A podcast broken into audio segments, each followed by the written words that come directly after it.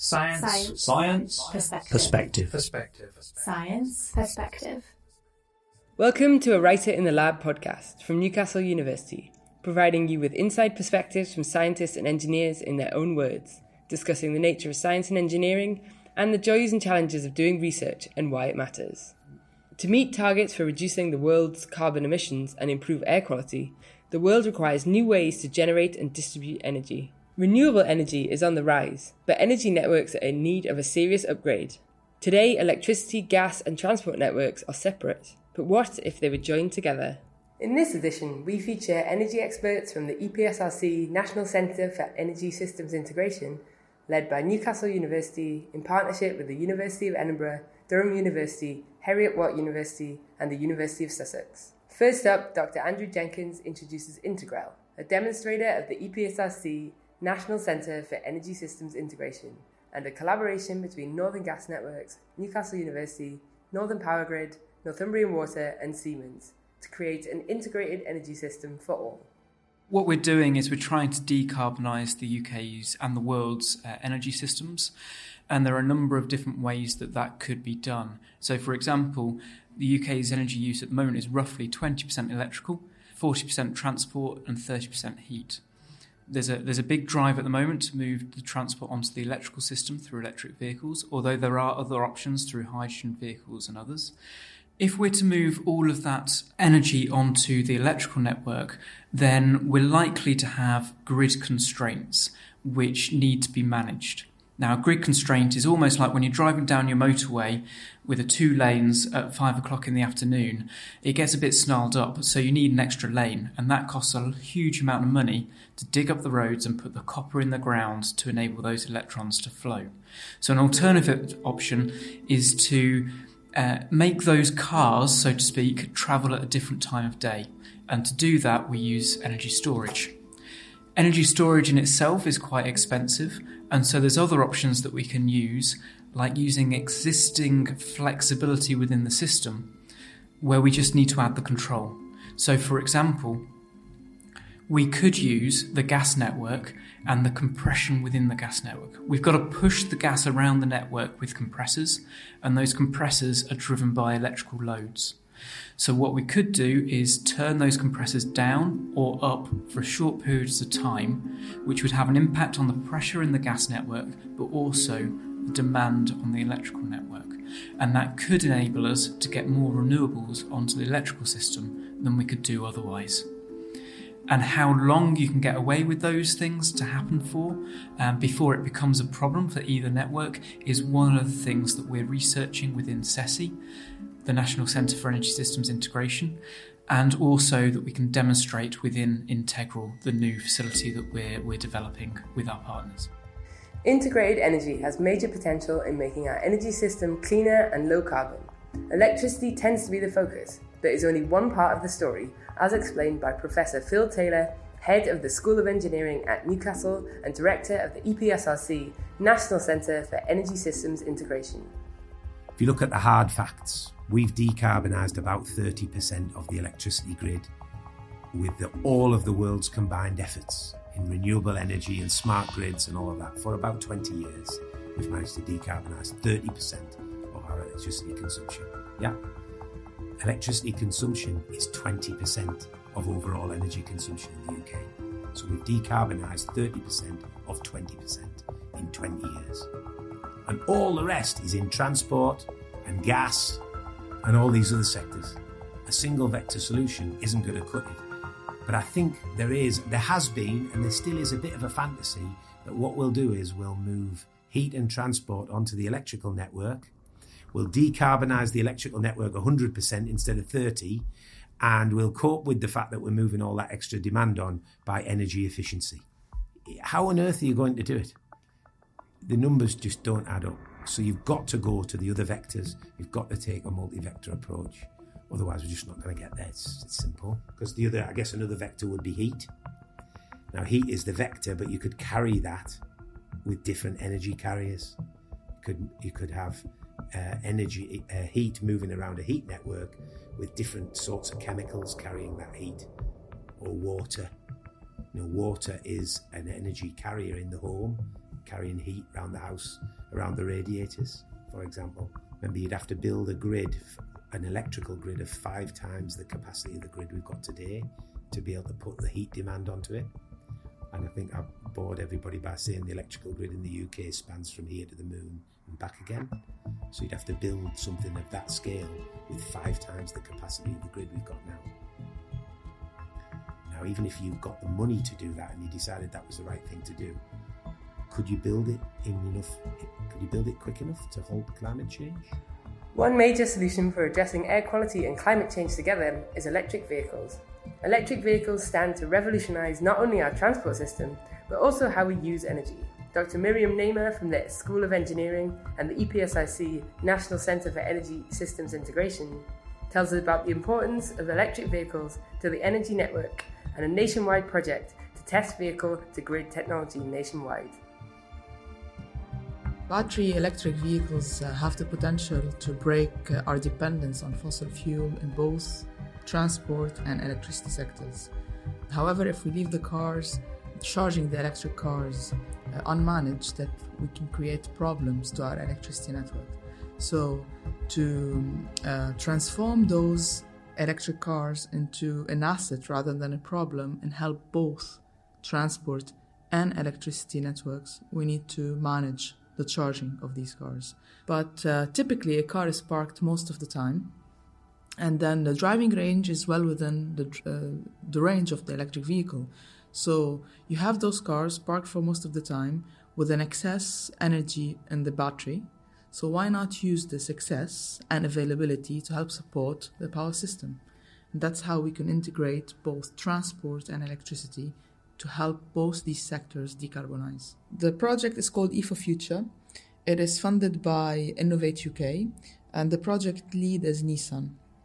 In collaboration with E.ON, uh, UK Power Networks, Northern Powergrid, and Imperial College London, and obviously Newcastle University. The project is built on a smaller scale one that we started here in Newcastle with Northern Powergrid on vehicle to grid and this uh, Network Innovation Allowance, V2G project, allows us to speak with more partners and get to a bigger project like E4Future.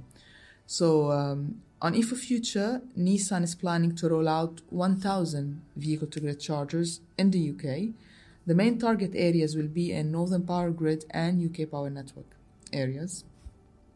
So these chargers will be connected to distribution networks and we are going to aggregate these charges to provide services to the system operator, to National Grid, but at the same time to the distribution network operators, UKPN and NPG. And we will investigate how much these services were beneficial to the network operators so that we could determine the revenues and eventually how much a fleet can make by providing services to the grid. So on, on the E4Future project, we are targeting fleets. So if you're a fleet operator, why would you be interested in electric cars? And why would you be interested in a specific type of charging infrastructure, which is vehicle to grid? And our customer proposition is that it will help you reduce the cost of operation of your fleet because you have those electric cars using them for your transport needs, but then when you're not using them, why not help support the electricity network, and in return, you get revenues. So there's decarbonized, decentralized, digitized as well. So here there's a big part for communication and control to allow this to happen, to coordinate millions of these resources on a local level, but also on an overall system to be uh, optimized. You want this um, network to be self healing, self organizing. So that's where the there was so yeah, highly distributed. This is where I'd like to see it go. And that's what I'm working towards. While the prospects of digitizing our energy system are virtually limitless, it also leaves our energy infrastructure potentially open to cyber attacks, which could damage the energy system and lead to cascading failures. Dr. Zoya Pourmirza from the School of Engineering and the EPSRC National Centre for Energy Systems Integration introduces her research on cybersecurity and how to keep the lights on in the event of a cyber attack. My research is concerning the design and development of ICT architecture for smart energy system with particular focus of making the ICT architecture energy efficient. This architecture should be designed for the level of the grid where monitoring is very much underdeveloped. Actually, UK uh, energy system is growing is going through the, this transition of becoming low carbon and uh, to achieve this, the information and communication technology and integration with different vectors of energy is at the heart of this transition. So this uh, smart integrated energy system face new challenges. One of the challenges is how to incorporate ICT and how to deal with cyber threats one of the main challenges in integrated energy system is to build a system that is not prone to the cascading failure. Cascading failure happens when a failure of a small fraction of node in one network lead to the failure in other dependent network.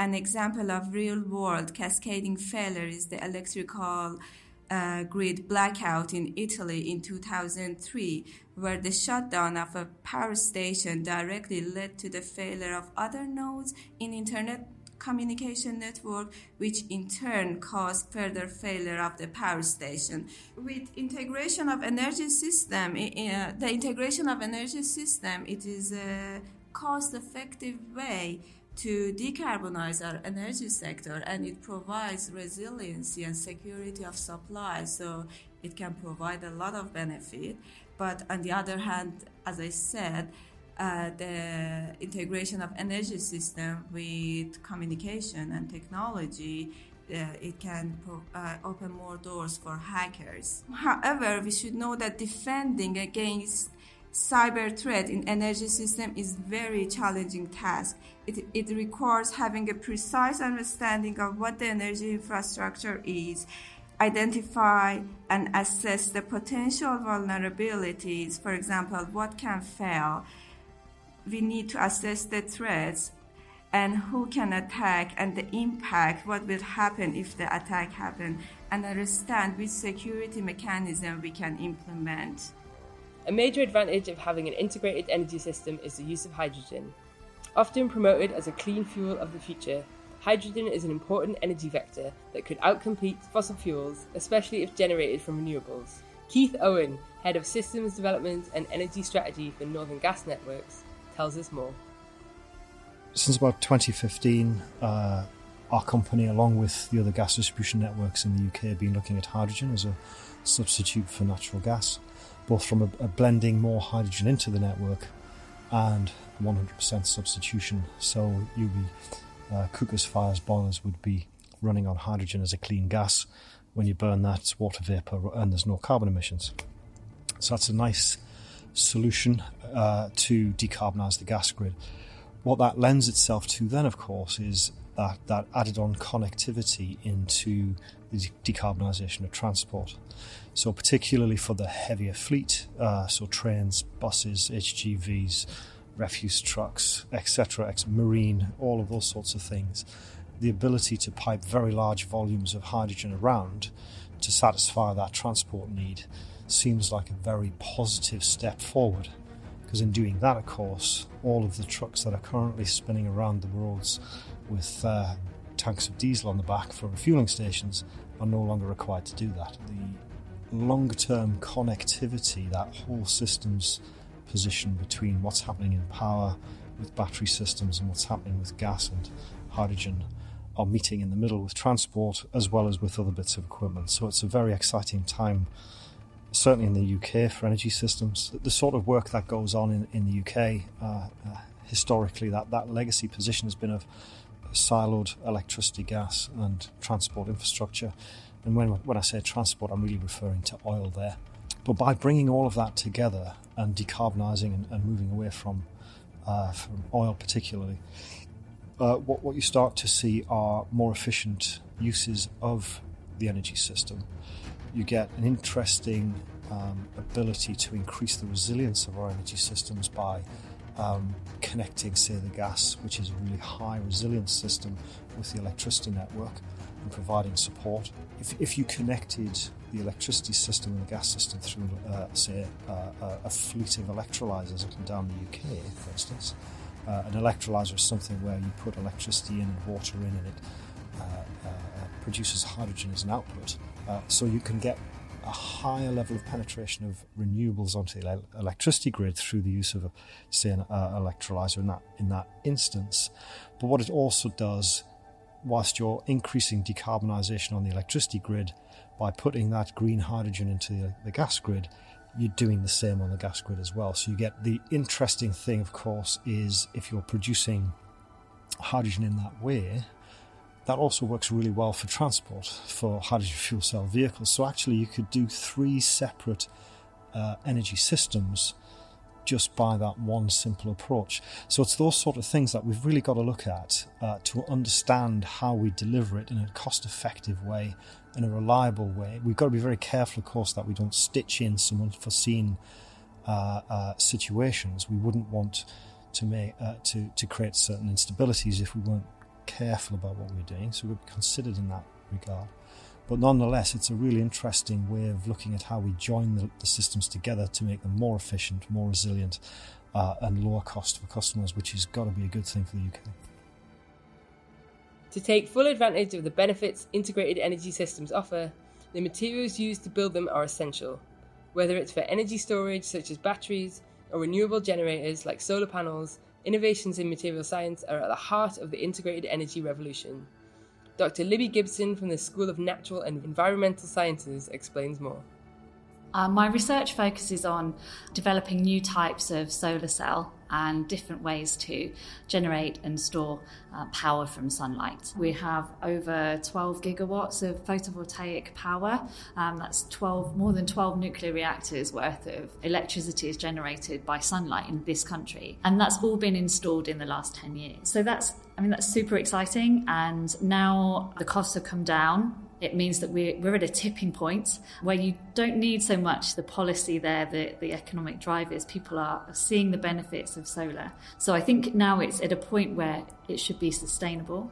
The challenge now, of course, is how do you cope with having 12 gigawatts of intermittent power? We've established the Northeast Centre for Energy Materials, um, and this is um, a link between scientists and engineers, um, between uh, Newcastle University, Northumbria, and Durham. And we're trying to take this full molecules to systems approach so that we can really design a material right from the bottom up. We can understand it fundamentally with a bit of theory as well as some very sophisticated experiments. Then we integrate it into a device and we learn about key. Um, behavior at the interfaces between different materials and also the materials in their environment and then look at the, the bigger picture of how those um, devices are integrated to a full energy system. You have to look at innovation in its context, and I think that's what Integral is bringing. It's being able to um, look at how these things uh, perform and how we can look at, at, the system as a whole, really in the setting where it's, where it's going to be used, and, and that's that's really the difference, isn't it? You have been listening to a Writer in the Lab podcast recorded here in Newcastle University, presented by Emily Barker and produced by Brett Cherry and Daniel Parry. To find out more, visit ncl.ac.uk forward slash sage. Thanks for listening and see you next time.